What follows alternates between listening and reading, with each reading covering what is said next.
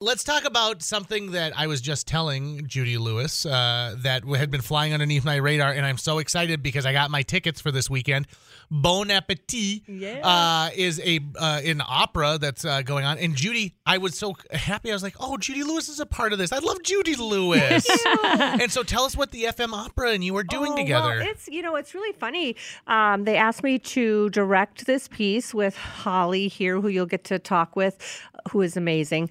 Um, and it's been kind of like on my bucket list to direct an opera. So that was a secret I had, and so wow, I was super honored, super fun. And you would might think like, well, yeah, no big deal. You've directed s- stuff on the stage before. Uh, an opera is a is different. Yes. it's a different beast. It is, and this opera is even more of a different beast because I mean, it. I felt handicapped because she literally bakes a cake on the stage.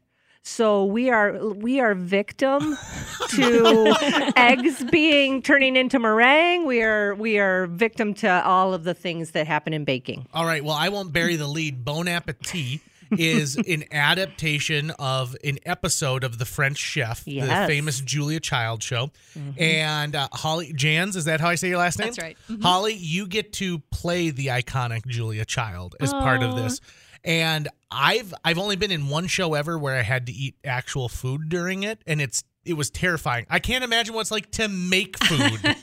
we spent uh, the first many rehearsals, the first several Yeah. rehearsals, just working through logistics of what, how do we do this in this pre-measured amount of time and make it work so the audience sees what I say they're about to see, and um, so that was a big challenge.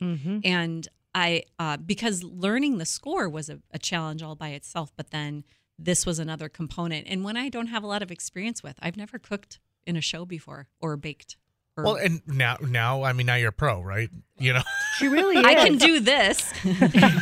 Could do this one specific If- recipe. yes. Correct. Yes, Yeah, yes. I could do that. Uh, what a unique show! It's it's at the TAC venue in Dilworth, which Yep. is a great venue. I know Judy, you've utilized it several times for different things. Yeah, Todd, Todd Carlson is the best. He is the best. Right? He, he's a guy who you can walk in there and be like, "It's a weird idea," and he goes, "I'm in. I love I'm it. In. He'll Done. say, Let's "I go." love it." hmm And uh, Holly, let me ask you this. Okay, so you're portraying someone who is incredibly iconic, so iconic that they've made Saturday Night Live sketches about her.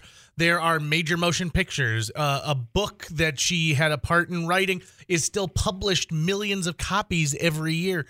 What's it like to step into those shoes? I just didn't want to screw it up. Judy and I talked uh, in in their early days about trying to to do um, honor to who this important important person in American history is, and to show her relevance and her um, her wit and her incredible personality, which is so unique. So powerful. Nobody like her, and to not make her into a caricature. That's great. Yeah. Yeah. That and that's important. And you know, uh, Meryl Streep played her Mm-hmm. in Julie and Julia, and there are great interviews with her talking about. I didn't want people to walk away being like, "Look at the the funny slapstick nature of this," because it bo- uh, she just as a person kind of borders on that, right? She's a larger than life figure.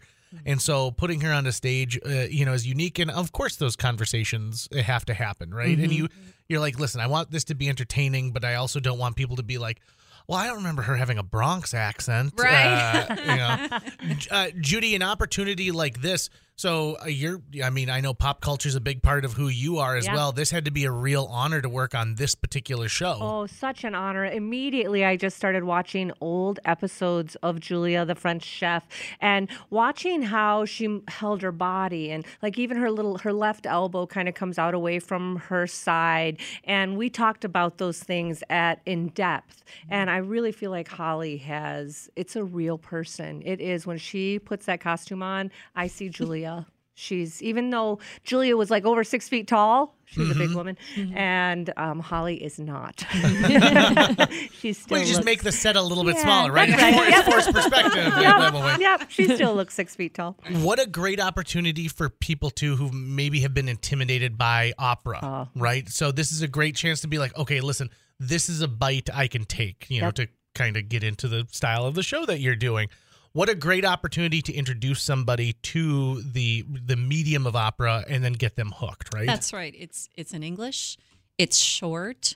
There is cake to Yeah, be that had. you get to eat. Oh. Yeah, that you will eat. oh, I didn't even know Yes. that. Oh, Yeah. that's fun. Yeah, and um and everybody most everybody that goes probably knows who she is. So they feel like they've got a relationship whereas I don't I think you're right that opera seems like a this alien form to so many people. Well, I think when you see opera portrayed, it's people who are dressed in tuxedos going out. You know, the the opera glasses, and, and it's it's this thing that like, oh, it's going to be in Italian, and I'm not going to be able to understand. They're like, no, no, no, and it aristocratic too is another thing. But Right. this really, I mean, in a, in a, ironically, it's what Julia did for French cooking, right? To make it accessible to regular people. That's exactly right.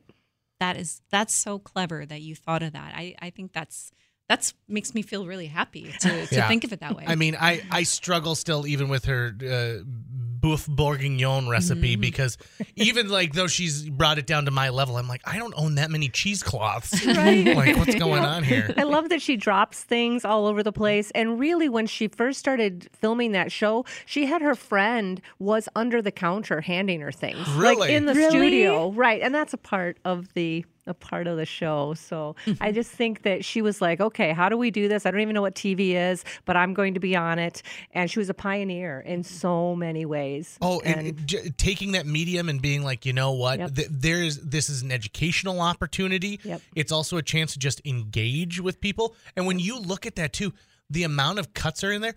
She was doing most of that in one fail swoop. right. which is daunting. Like not even like shows today would never think. You know, you think you watch Nope. Rachael Ray and they're like, no, no, there's 75 cuts and four commercial breaks. Yep. Yep. And she just laughs. She'll just say, whoop.